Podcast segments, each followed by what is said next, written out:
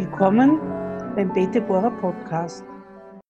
Bete Bora ist ein europäisches Netzwerk jüdischer Frauen. Wir verstehen uns als Plattform für internationalen feministischen Gedankenaustausch. Wir sprechen mit jüdischen Frauen über ihre Ideen, ihre Ziele, ihre Tätigkeiten und ihre Errungenschaften. Damit wollen wir Frauen besser sichtbar machen und ihre Position stärken in der Gesellschaft im Allgemeinen und in der jüdischen Welt.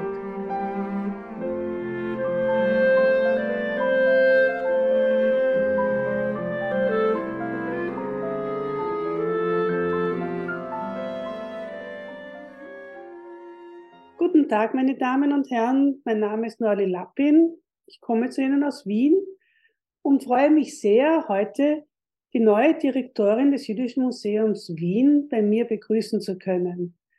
Hallo, Barbara. Hallo. Barbara Staudinger ist in Wien geboren, wo sie auch Geschichte, Theaterwissenschaften und Judaistik studierte. Nach kurzer Tätigkeit als Lektorin war sie von 1998 bis 2013 wissenschaftliche Angestellte am Institut für jüdische Geschichte in Österreich. Und das möchte ich schon noch erwähnen, meine Kollegin.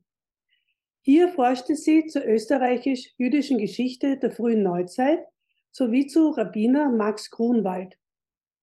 Von 2005 bis 2007 arbeitete Barbara Staudinger als Kuratorin am Jüdischen Museum München, wo sie mehrere Ausstellungen kuratierte und an der neuen Dauerausstellung mitarbeitete.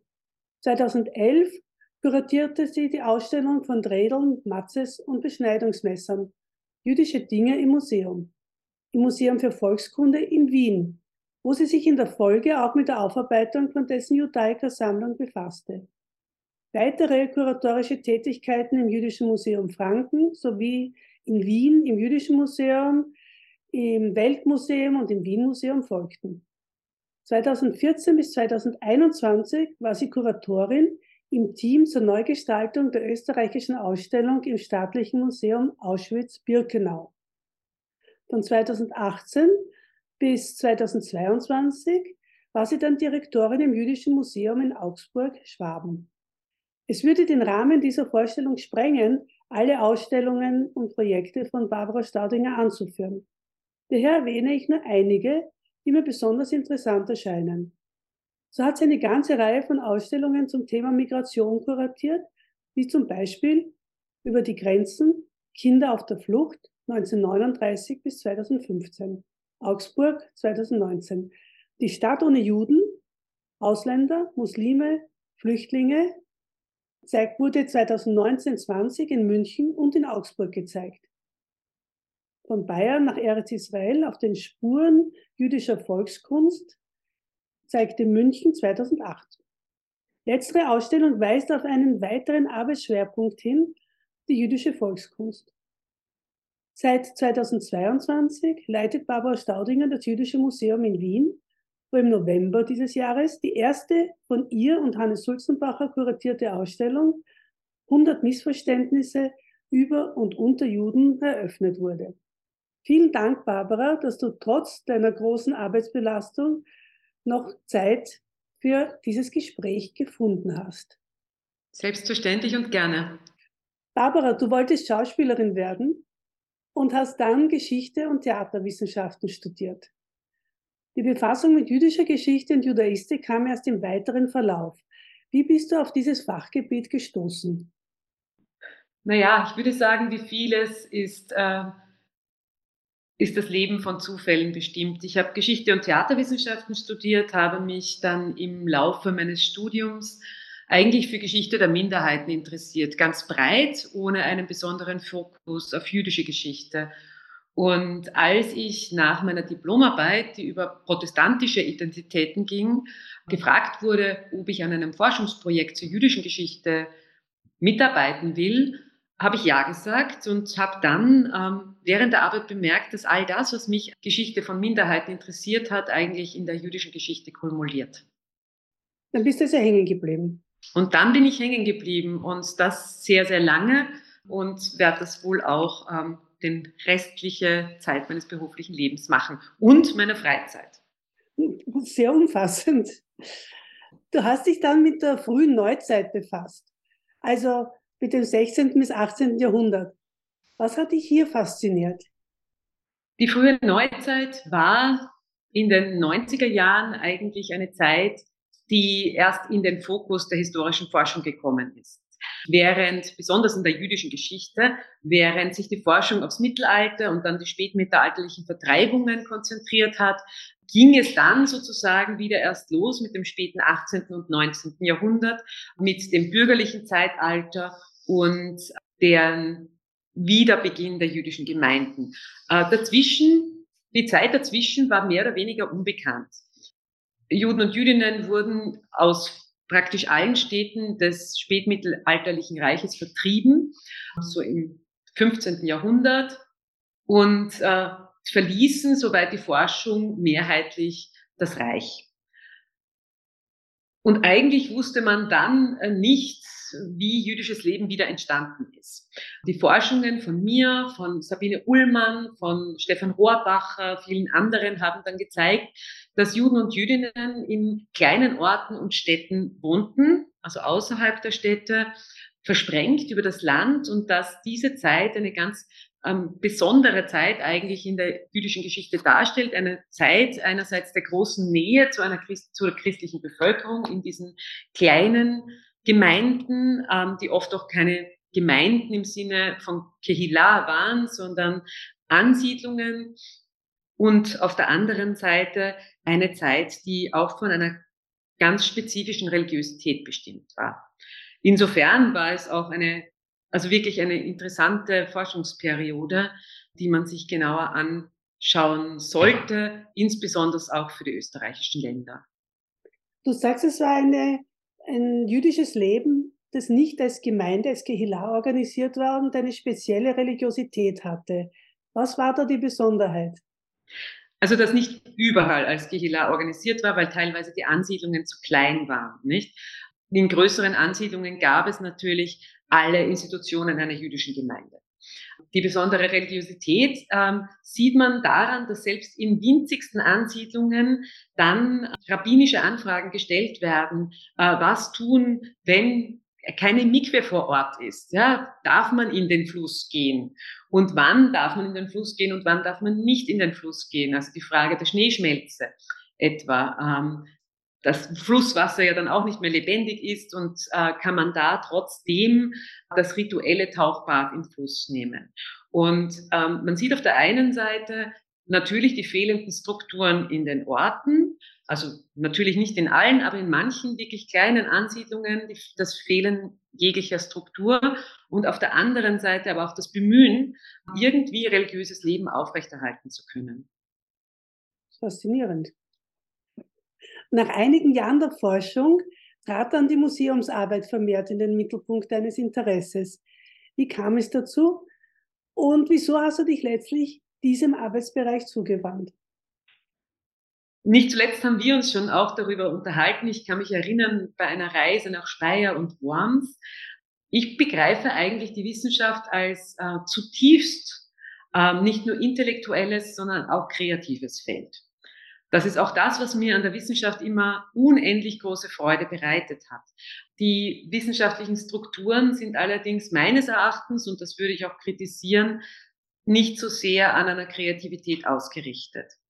Gleichzeitig hat sich ähm, bei mir auch der Wunsch verstärkt, wissenschaftliche Erkenntnisse zu vermitteln. Das kann man natürlich sagen, das tut ein wissenschaftlicher Aufsatz auch. Wenn man aber bedenkt, dass wissenschaftliche Aufsätze durchschnittlich von 0,8 LeserInnen gelesen werden, ähm, hält sich diese Verbreitung in engen Grenzen, würde ich einmal sagen. Insofern bietet sich gerade das Museum an, hier tatsächlich Vermittlungsarbeit zu leisten, zumal es ja auch so ist, dass sich das Forschungsfeld ganz stark erweitert, während Historikerinnen und Historiker mit Dokumenten arbeiten, durchaus auch mit Ego-Dokumenten, aber vor allem auch viel mit Akten, ist die Museumsarbeit von Objekten geprägt. Und diese Objekte fügen meines Erachtens wirklich der Erzählung noch einmal eine ganz andere Perspektiven und Ebenen hinzu. Und das hat mich wirklich fasziniert.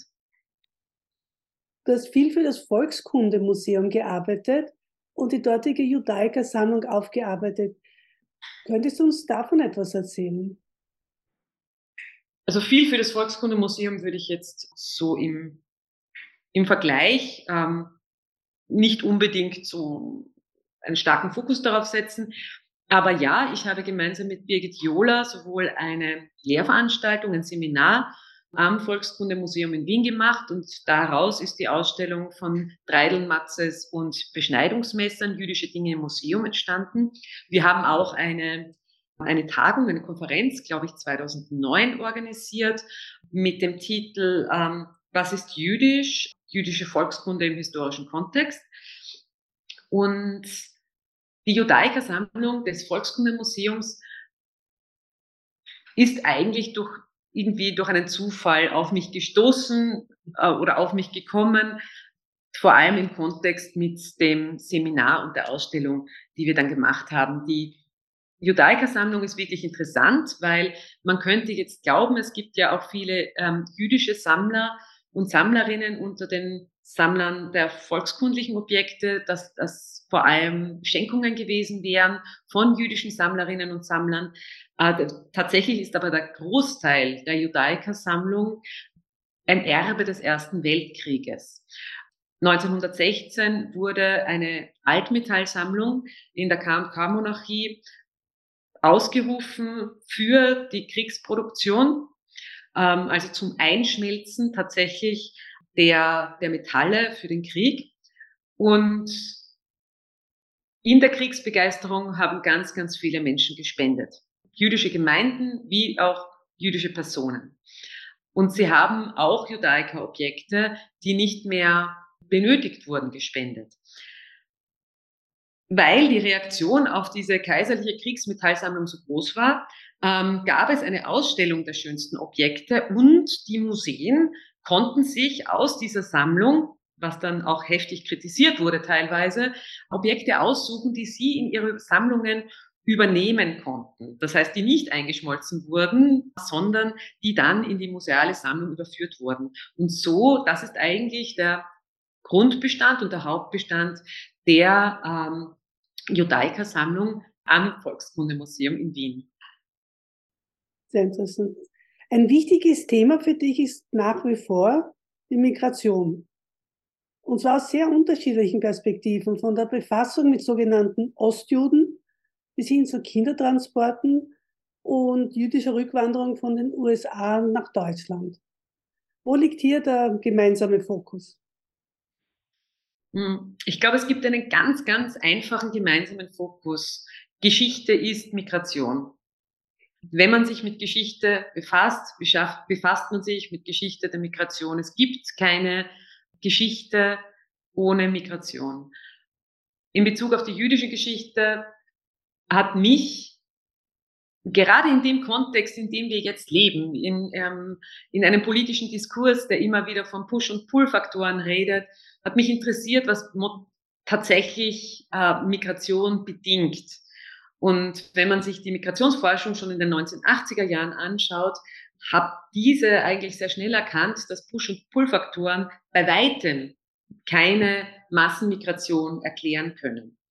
Zuerst einmal Migration bedeutet, auch Massenmigration bedeutet immer, dass Menschen gehen und der Großteil aber zu Hause bleibt, weil der Mensch geht nicht gerne. Migration bedeutet aber auch, dass der Großteil, der zu Hause blieb, bleibt, nicht unmobil ist, sondern auch mobil. Und das Push- und Pull-Faktoren eine, einen kleinen Teil einer Migrationsentscheidung ausmachen. Weil, wie es so im Leben ist, gibt es Menschen, die haben Großeltern, die nicht mobil sind und bleiben deswegen. Oder sie haben eine, eine, die große Liebe, die geht, also gehen sie auch und so weiter und so fort. Es gibt ganz viele Gründe, warum ein Mensch bleibt oder ein Mensch geht. Und ähm, diese Gründe sind bei weitem nicht nur wirtschaftlich und können und werden auch von der modernen Migrationsforschung gemessen. Allerdings im politischen Diskurs, zumindest in unseren Zeiten, leider nicht berücksichtigt. Interessant ist ähm, auch das Phänomen der Remigration. Joachim Schlör hat dazu ja auch gearbeitet in seinen Studien über die Jekes in Israel. Die Frage, was was bringt jemanden dazu, selbst in, nach Nazi-Deutschland zurück zu emigrieren? Was, was treibt die Leute an? Und es treibt sie nicht etwas hinaus, sondern es zieht sie auch etwas an. Und ähm, ich denke mir, ich habe hier über James Loeb gearbeitet, einen dritte Generation, sozusagen dritte Generation Immigranten in Amerika, der nach Deutschland ähm, zurückgekehrt ist, also sozusagen zu den Wurzeln seines, seiner Großeltern und ähm, habe mir ein bisschen angeschaut, seinen Lebensweg und seine Motivationen als ein, als ein kleines Beispiel. Ich denke mir, wenn wir über Geschichte reden, reden wir ja immer auch darüber, dass wir vergangenes Leben besser verstehen wollen, um gegenwärtiges Leben auch, auch zu erklären. Und ich glaube gerade, weil Migration so, eine, so ein wichtiger Faktor in der Geschichte generell ist, finde ich, dieses Verstehen funktioniert zu einem doch nicht unerheblichen Teil über das Verstehen von Migration. Persönlicher Migration oder auch ähm, Migration als gesellschaftlicher Faktor. Siehst du irgendwelche, sagen wir in neuerer Zeit, irgendwelche Besonderheiten ähm, der jüdischen Emigration und Remigration in unsere Lande? Also ich glaube nicht, da würde ich mir jetzt kein Urteil anmaßen. Ich glaube, ich weiß da äh, nur das, was ohnehin alle wissen, dass etwa in Städten wie Berlin oder auch langsam Wien eine verstärkte Migration von jungen Leuten aus Israel ist dass ähm, in Deutschland die jüdischen Gemeinden aufgrund der Immigration von Jüdinnen und Juden aus den ehemaligen Ländern der Sowjetunion, dass sich die Struktur der deutschen jüdischen Gemeinden dadurch stark gewandelt hat. Ähm, ich würde mir aber jetzt keine wissenschaftliche Bewertung oder Beurteilung zutrauen. Einige dieser Ausstellungen ähm, die ich vorher erwähnt habe, hast du als Direktorin des Jüdischen Museums Augsburg kuratiert. Könntest du uns etwas über deine Erfahrungen in Augsburg und deine ersten Erfahrungen als Museumsdirektorin erzählen? Es kommt darauf an, in welcher Hinsicht. Ich erzähle natürlich alles gerne. Aber vielleicht, was mir als erstes in den Sinn kommt. Ich bin in Augsburg ähm, mit sehr, sehr offenen Armen empfangen worden. Das liegt zu einem Teil daran, dass man in Österreich, dass man als Österreicherin, und das Wort musste ich erst lernen, eine sogenannte Bonusausländerin ist. Ähm, ich habe das für mich selber ähm, eigentlich als Lieblingsausländerin formuliert. Also ähm, als Österreicherin, besonders als Wienerin, ist man äh, tatsächlich mit sehr vielen, sehr positiven Vorurteilen konfrontiert, die es einem leicht machen, besonders am Anfang. Zum anderen äh, wurde ich wirklich sehr warmherzig aufgenommen von der israelitischen Kultusgemeinde und wir haben eine wunderbare Zusammenarbeit gehabt. Eine wunderbare Zusammenarbeit heißt nicht immer, dass man der gleichen Meinung ist, aber es hat geheißen, dass ein tiefes Verständnis dafür da war, dass wir am gleichen Strang ziehen, dass wir in die gleiche Richtung arbeiten. Jeder mit seinen eigenen Mitteln und ähm, mit seinen eigenen Schwerpunkten, aber dass wir am Ende des Tages dasselbe wollen. Hat man dir jemals vorgeworfen, dass du nicht jüdisch bist? Nein. Nein, haben sie nicht. Man muss auch sagen, dass die äh, in Deutschland sind natürlich die ist ein bisschen das Umfeld ein anderes. Auch war die meine Vorgängerin in Deutschland Benigna Schönhagen auch nicht jüdisch. Insofern das macht dann schon vielleicht etwas aus.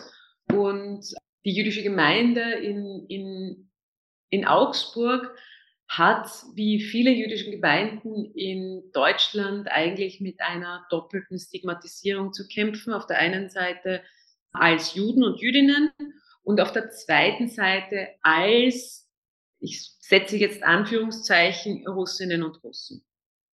Hier sind, und das musste ich allerdings wirklich erst feststellen, hier ähm, sind wir als Österreicherinnen und Österreicher anders sozialisiert worden. Ich gebe nur ein Beispiel im Kontext der Recherchen zu der Ausstellung Die Stadt ohne. Habe ich Wahlplakate gesehen der CSU äh, aus den 1980er Jahren, wo noch mit dem bösen roten Mann, also dem Russen, geworben wurde, der da Frauen und Kinder wegschleppen will. Das ist also, das sind Vorurteile, die ganz stark eingebrannt sind in die Bevölkerung und wirklich noch lange nachwirken, während, vielleicht ist das in meiner naiven Erinnerung, aber ich, soweit ich mich nicht, soweit ich mich erinnern kann, war dies in Österreich etwas anders. Das ist der, Neu ja, der Neutralität geschuldet, das würde ich sagen, ja. Ja, und Deutschland war zu dem Zeitpunkt noch ein geteiltes Land, was sicherlich auch Wirkungen hatte. Auf jeden Fall, natürlich. Von 2014 bis 2021 warst du dann Mitglied des Kuratorinnen-Teams der Österreich-Ausstellung im Staatlichen Museum Auschwitz-Birkenau. Was war euer Konzept und wodurch unterschied sich diese Arbeit von kuratorischen Tätigkeiten bei anderen Ausstellungen? Also ich glaube, ähm, eine Ausstellung im Staatlichen Museum Auschwitz zu machen, ist ähm, etwas, was man nur einmal im Leben tut. Es ist auch die österreichische Ausstellung. Also es ist keine Wechselausstellung innerhalb einer Gedenkstätte, sondern es ist die österreichische Ausstellung, damit eine sehr, sehr große Verantwortung. Unser Konzept war, wenn ich das auf zwei Sätze runterbrechen will, dass wir auf der einen Seite zeigen wollen, wollten und hoffentlich auch gezeigt haben, dass es nur den Anschein hat, als wäre Österreich und Auschwitz so weit voneinander entfernt. In Wirklichkeit sind es 560 Kilometer und es ist nicht einmal ein Leben. Wir wollten zeigen, dass ganz viele, dass die Geschichten, die wir zeigen in der Ausstellung in Block 17, in der Gedenkstätte Auschwitz, dass diese Geschichten in Österreich ihren Anfang genommen haben und in Auschwitz mehrheitlich geendet haben. Wir wollten damit zeigen, dass Gedenken nicht nur innerhalb von einer Gedenkstätte funktionieren kann, sondern ähm, dass es in Österreich genauso gedacht werden muss, dass Auschwitz viel näher ist, als viele von uns denken. Und ihr habt euch nicht nur auf die Opfer, sondern auch auf die Täter konzentriert.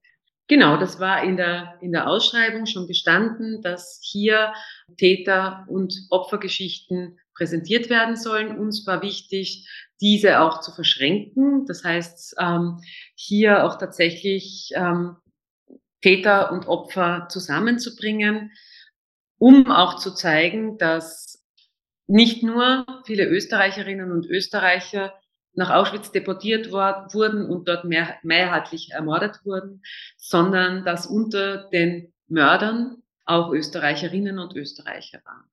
Uns war auch wichtig, und das glaube ich, ähm, ist sicher ein besonderes, ein besonderer Ansatz von unserem Projekt gewesen. Und zwar auch sehr wichtig, dass wir nicht nur alle Opfergruppen zeigen, sondern vor allem diejenige Opfergruppe, die eigentlich die allergrößte ist, aber die am wenigsten thematisiert wird, hervorheben, nämlich jene Opfergruppe von Menschen, die nach Auschwitz deportiert wurden und dort keine weitere Geschichte hatten, die an der Rampe selektiert wurden und sofort vergast wurden.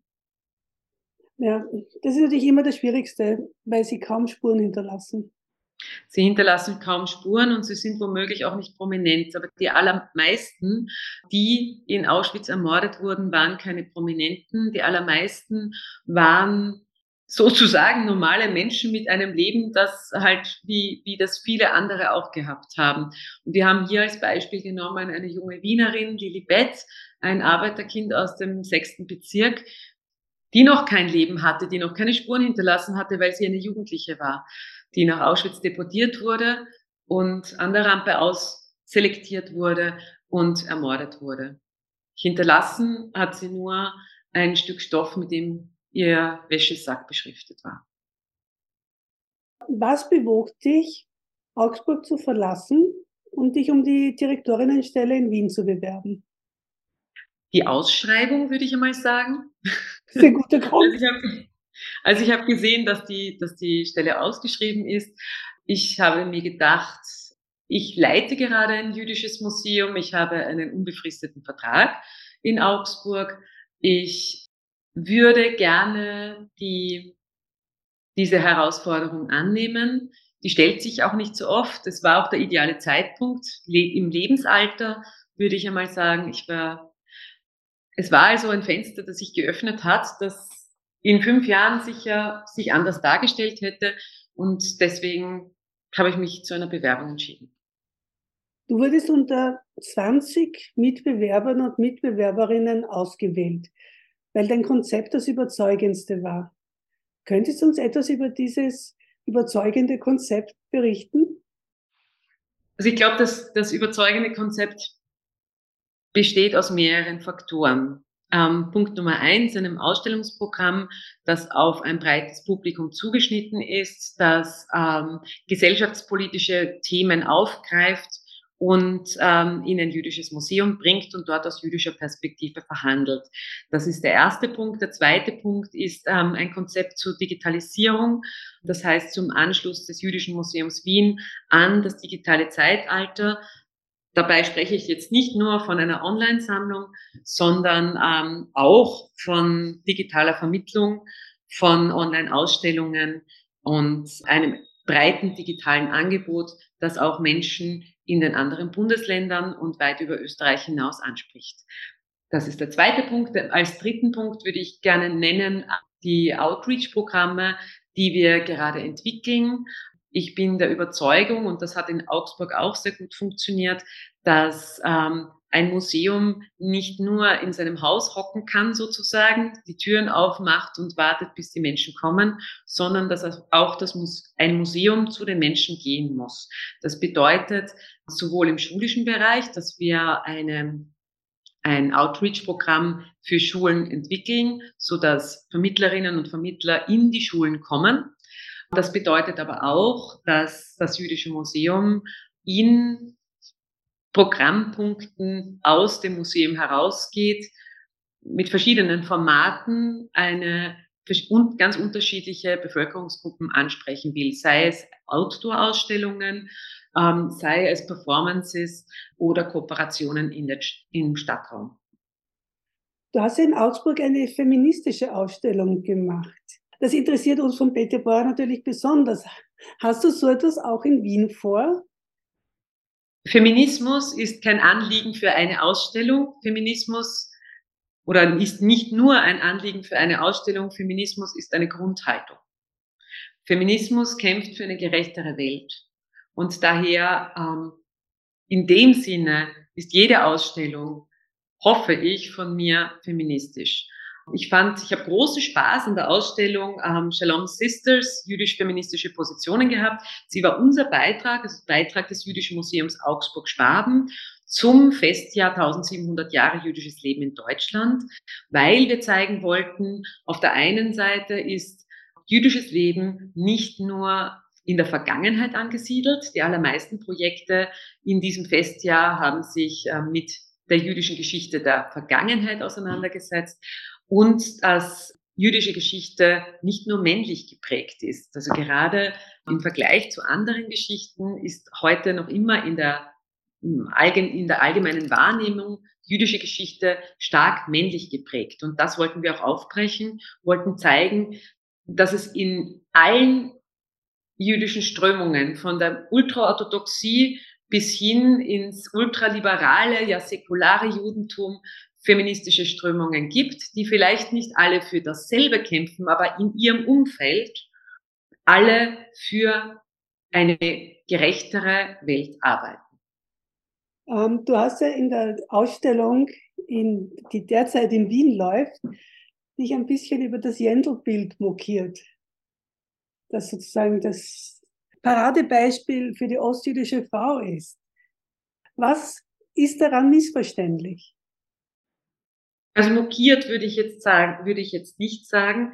Ich glaube, dass Jentl ähm, ein Referenzpunkt ist für die Wahrnehmung ähm, des Ostjudentums heutzutage. Wenn man sich die Filmkritiken anschaut, die so zu lesen sind zu Jentl, ähm, ist eigentlich mehrheitlich der Ton, dass Barbara Streisand die Welt des Ostjudentums wieder aufleben lässt. Und wir müssen uns freilich bewusst sein, dass diese Welt des Ostjudentums, wie sie in Händel dargestellt wird, die, der Blick Hollywoods ist.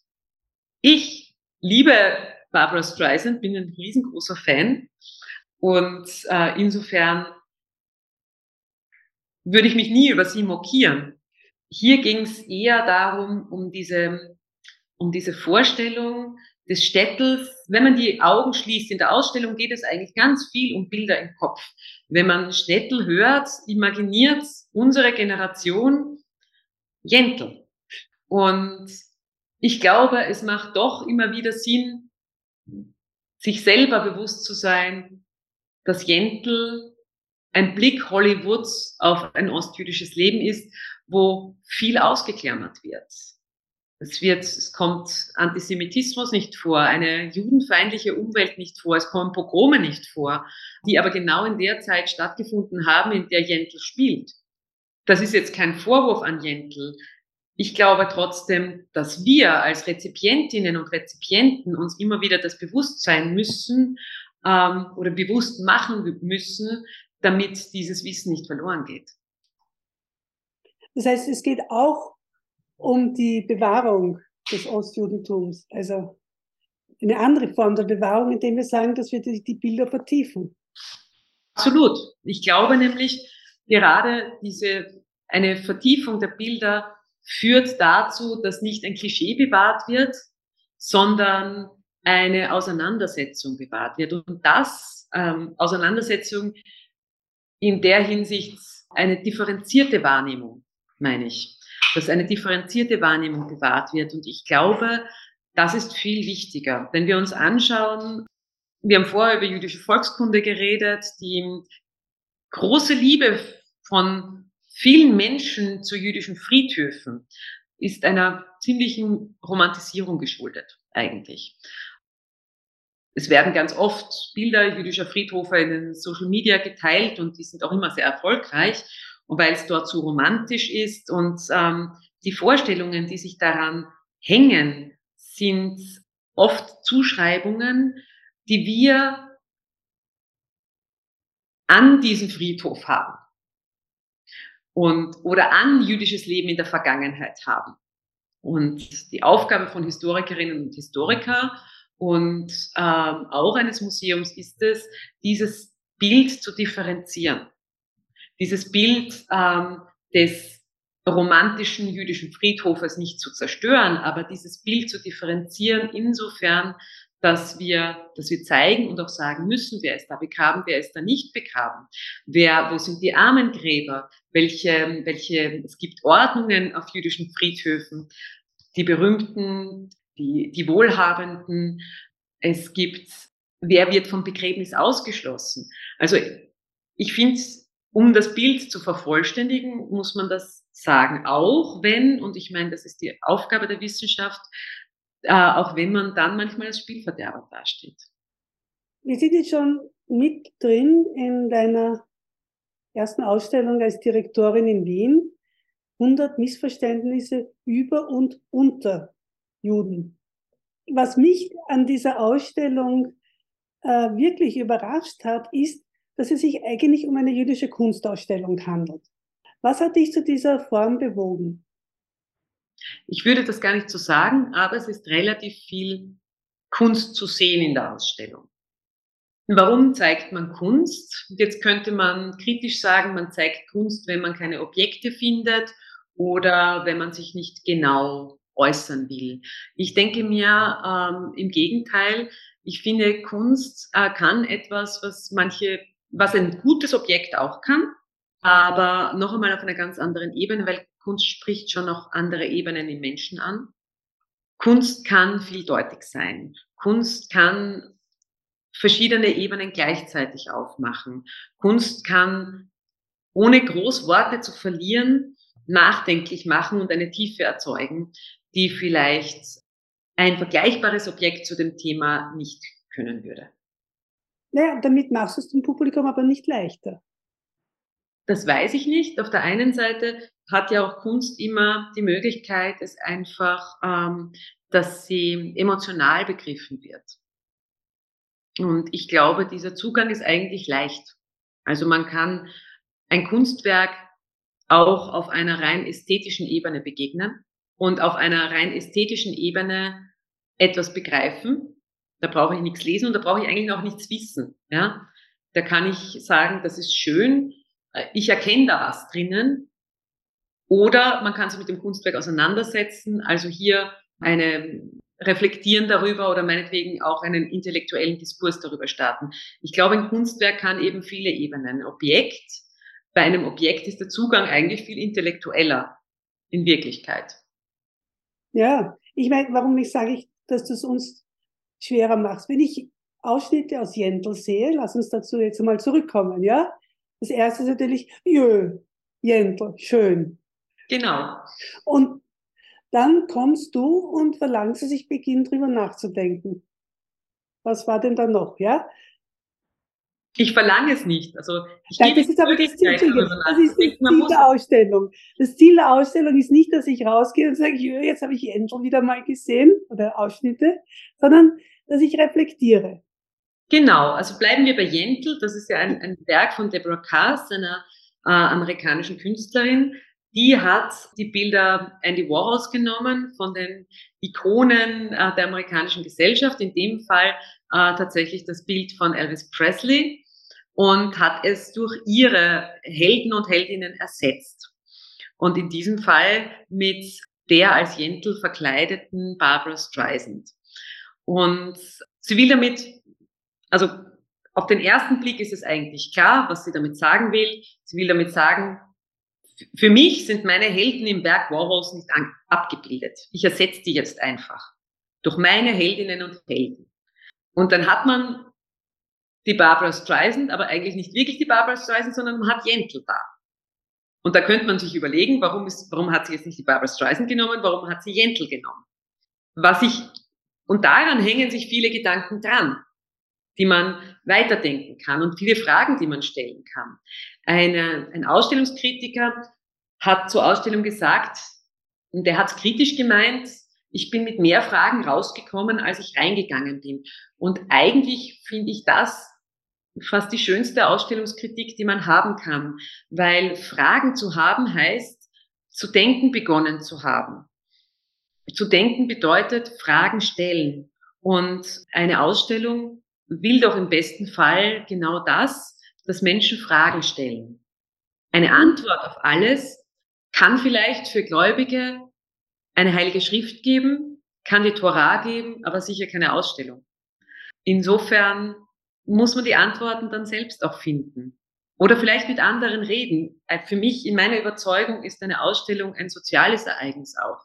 Eine Ausstellung ist, und das haben auch Studien erhoben, eine Ausstellung ist eigentlich kein Medium, wo man allein hingeht. Die allermeisten Menschen gehen zusammen in Ausstellungen. Also mit einer oder mehreren Freunden.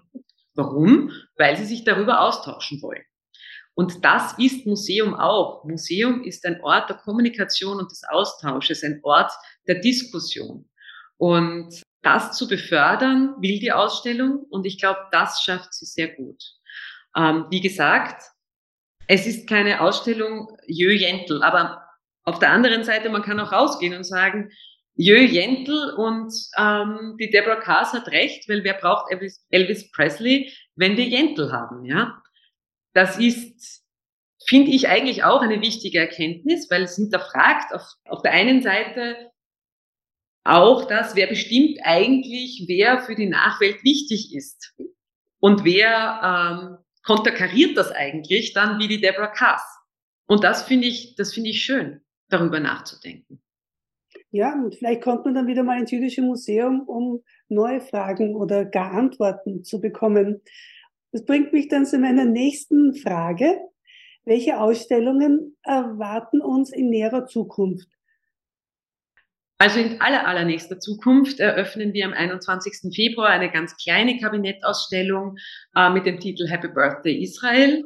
2023 jährt sich die Staatsgründung Israels zum 75. Mal. Wir zeigen einen ganz kleinen Ausschnitt aus einer langjährigen Beziehungsgeschichte.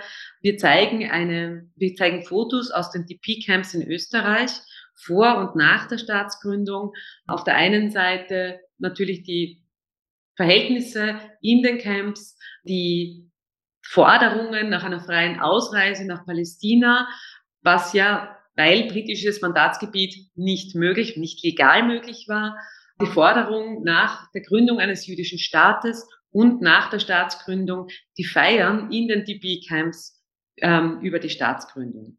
Das bindet die jüdische Geschichte Österreichs oder die österreich-jüdische Geschichte an die Geschichte der Staatsgründung an. Und ähm, dem wollten wir einen Raum geben, um so das 75-jährige Jubiläum der Staatsgründung zu feiern. Die nächste Ausstellung anschließend wird Ende März eröffnet am Museum Judenplatz. Es war mir ganz wichtig, das Museum Judenplatz ähm, auch neu zu konzipieren, weil ich finde, dass es sich gerade dort nicht um einen neutralen Ausstellungsort handelt. Das Museum Judenplatz ist hinter dem Schwarmahnmal gelagert und über den Ausgrabungen der mittelalterlichen Synagoge.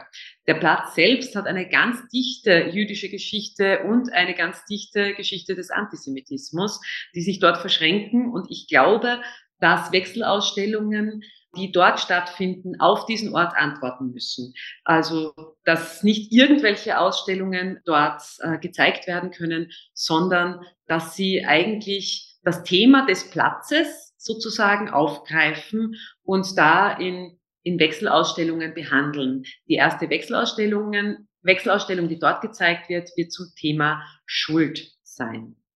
Hm. Also das Thema kulturgeschichtlich, aber eben auch historisch aufmachen. Und wird es auch wieder, du sagst natürlich, jede Ausstellung ist feministisch, aber wird es auch Ausstellungen geben, die sich auf Frauen konzentrieren oder wo Frauen eine wichtige Rolle spielen? Ganz sicher. Also das ist, ich glaube, das ist ein großes ähm, Desiderat der Zeit, dass nicht nur Frauen in Ausstellungen eine große Rolle spielen, sondern tatsächlich feministische Themen in Ausstellungen verhandelt werden. Und zuletzt noch etwas Persönliches. Was wünschst du dir für die Zukunft? Was erhoffst du dir für dein Museum, für dich als Person? Also für das Jüdische Museum erhoffe ich mir, dass wenn man in zwei Jahren in die Außenbezirke geht, dass ganz, ganz viele Leute das Jüdische Museum kennen und sagen, ja, damit habe ich schon mal zu tun gehabt. Das war, das war interessant, das hat meinen, meinen, meinen Horizont bereichert. Das wäre mein, mein Traum. Für mich persönlich, das fragt mich niemand. Ja, als Museumsdirektorin ist man doch eine Person, da wünscht man sich doch etwas die großen Dinge, denke ich mir, die sich ganz viele wünschen, wünsche ich mir auch. Ich wünsche mir Frieden. Ich wünsche mir ein friedliches Miteinander auf der Welt, in Wien und im ganz kleinen Umfeld. Ich wünsche mir, dass das weitergeht, was eigentlich jetzt schon im ersten halben Jahr begonnen hat. Ich habe, seit ich die Direktion übernommen habe, unendlich viele spannende, intelligente, liebe, faszinierende Persönlichkeiten kennengelernt, die ich sehr schätze und für diese Begegnungen ich sehr dankbar bin. Und ich würde mich wahnsinnig freuen, ähm, noch mit noch viel mehr Menschen in Kontakt zu kommen. Da kann man nur sagen, ich hoffe dasselbe. Ich wünsche dir alles, alles Gute und vielen Dank für dieses Gespräch. Ich danke dir. Wenn Sie weiterhin unsere Podcasts hören wollen, dann abonnieren Sie uns bitte. Sie können auch über unsere Website direkt zu unserem Podcast-Kanal einsteigen. Auf Wiederhören in einem Monat.